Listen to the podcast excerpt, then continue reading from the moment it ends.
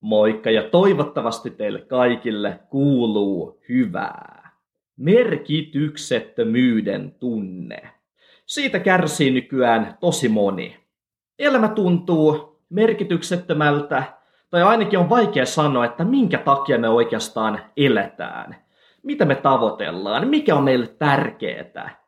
Ja tämmöiset kelat ymmärrettävästi aiheuttavat meissä helposti muun muassa masennusta ja ahdistuneisuutta ja kaikkea muutakin ikävää. Ja senpä takia tänään me puhutaan merkityksen löytämisestä ja me otetaan tähän evoluutiopsykologinen näkökulma. Mietitään luontoa ja eläimiä ja erityisesti laumaeläimiä. Mikä on luonnossa elävälle eläimelle tai apinalle tai ihmiselle tärkeää? No sinänsä tosi yksinkertaiset asiat. Lisääntyminen, jälkeläisten hengissä selviäminen, oma hengissä selviäminen, yleensä nimenomaan tässä järjestyksessä. Ja totta kai eri eläinlajien välillä on jonkinlaisia eroja, mutta pääasiassa näin.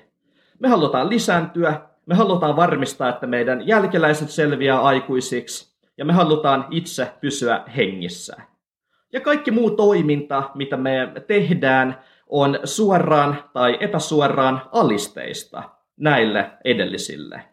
Ja tämä kaikki voi kuulostaa modernin ihmisen näkökulmasta tosi primitiiviseltä, koska nykyään me painotetaan meidän ajattelussa semmoisia asioita kuin itsensä toteuttaminen, uran luominen, luovuus, kaikki tämmöinen sinänsä tosi hieno ja tärkeä toiminta.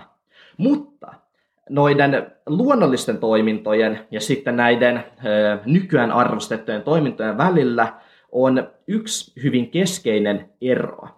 Luonnolliset toiminnot aktivoivat meidän kehossa paljon useammin ja paljon todennäköisemmin erilaisia palkkiomekanismeja – jotka esimerkiksi ilmenevät hormonitoiminnan, välittäjäainetoiminnan tasolla.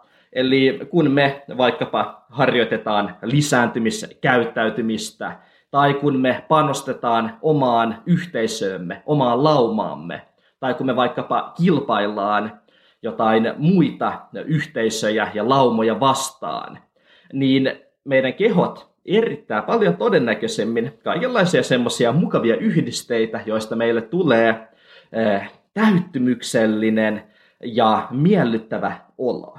Ja totta kai myös muu modernikin toiminta, just kaikenlainen luovuus ja taiteen tekeminen ja itsensä toteuttaminen vaikkapa työpaikalla, totta kai niistäkin tulee kiva olo, mutta se ei ole lainkaan yhtä helppoa eikä lainkaan yhtä todennäköistä saada niistä toiminnoista niitä kivoja fiiliksiä ja sitä merkityksellisyyden tunnetta.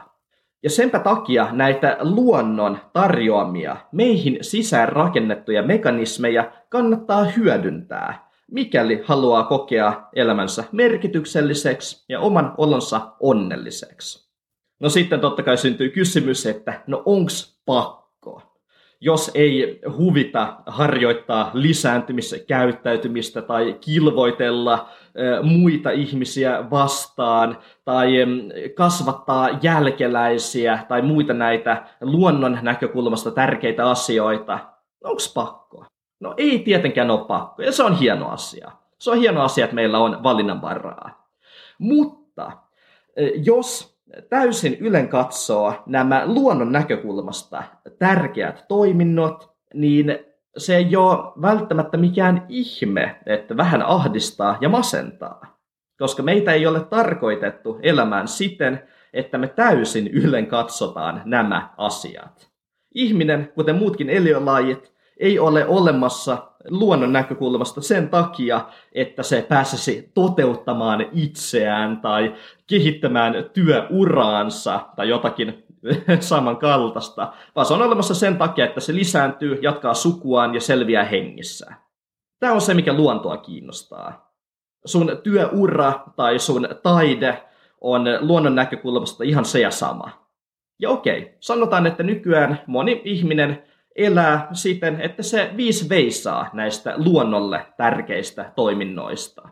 Mutta samalla ihmiset vaativat itseltään valtavasti. Me vaaditaan itseltämme suoriutumista opinnoissa, työpaikoilla, muissakin asioissa. Me piiskataan itseämme, me revitään itsestämme viimeisetkin mehut. Ja sehän ei ole helppoa, se on tosi raskasta. Ja samalla me ihmetellään, että minkä takia me oikeastaan tehdään tätä kaikkea. Minkä takia mä piiskaan itseäni päivästä toiseen, vaikka se ei edes tuo mulle sen kummempaa tyydytystä. Ja kun me emme löydä itsestämme vastausta tähän, että minkä takia me vaadimme itseltämme piiskaamme itseämme niin paljon, kun sitä vastausta ei löydy, niin eihän se nyt ole mikään ihme, että ahdistaa ja masentaa. Tähän tosin pieni huomautus. Ahdistuneisuus ja masentuneisuus, vaikka ne usein esiintyvätkin samanaikaisesti, niin niiden evolutiivinen funktio on hieman erilainen. Ahdistus on liikkeelle saattava voima – Eli kun ihmistä ahdistaa, niin sen ahdistuksen tarkoitus on se, että me aletaan ajattelemaan, että okei, nyt on jotakin niin kuin huonosti, jotakin on vikana. Mun pitäisi muuttaa jotakin mun toiminnassa tai mun ympäristössä. Eli ahdistus ajaa meidät korjaamaan oman elämämme ongelmia. Kun taas masentuneisuus on nimenomaan hidastava ja pysäyttävä toiminto. Ja sitten tarvitaan tietyissä tilanteissa, kuten vaikkapa silloin, kun ihminen tai eläin on vaikkapa sairas tai haavoittunut, niin silloin kannattaakin alkaa epäaktiiviseksi, jotta se paraneminen voisi tapahtua. Mutta myös masennusta esiintyy silloin, kun ihminen ei näe minkäänlaista ratkaisua omalla tilanteelleen. Hän ei tiedä, että mitä hän edes voisi tehdä, jotta hänen tilanteensa paranisi. Ja tämähän on tosi tyypillistä meidän yhteiskunnassa. Me kaikki enemmän tai vähemmän tiedämme, että me eletään oikeasti aika sairaassa yhteiskunnassa tietyllä tavalla, mutta mitä muitakaan vaihtoehtoja meillä on? Ei me voida paeta jonnekin metsään asumaan enää nykyään, tai ainakaan se ei olisi kovin mukavaa. Ja kun meillä ei ole ulospääsyä tästä kilpailullisesta, vaativasta, turhasta, oravan pyörästä, niin ymmärrettävä on, että masentaa. Se ei ole mikään ihme. Se, että ihmiselle tämmöisessä ympäristössä tulee masennus, ei ole merkki siitä, että se ihminen on jotenkin huono tai tyhmä tai sairas, vaan se on ihan järkevä reaktio siihen ympäristöön, jossa me elämme. Valitettavasti. Joten evoluutiopsykologinen näkökulma tähän merkityksellisyyden löytämiseen ja onnellisuuteen on se, että me toteutamme niitä toimintoja, joita luonto pitää tärkeänä. Lisääntyminen ja jälkeläisten kasvattaminen.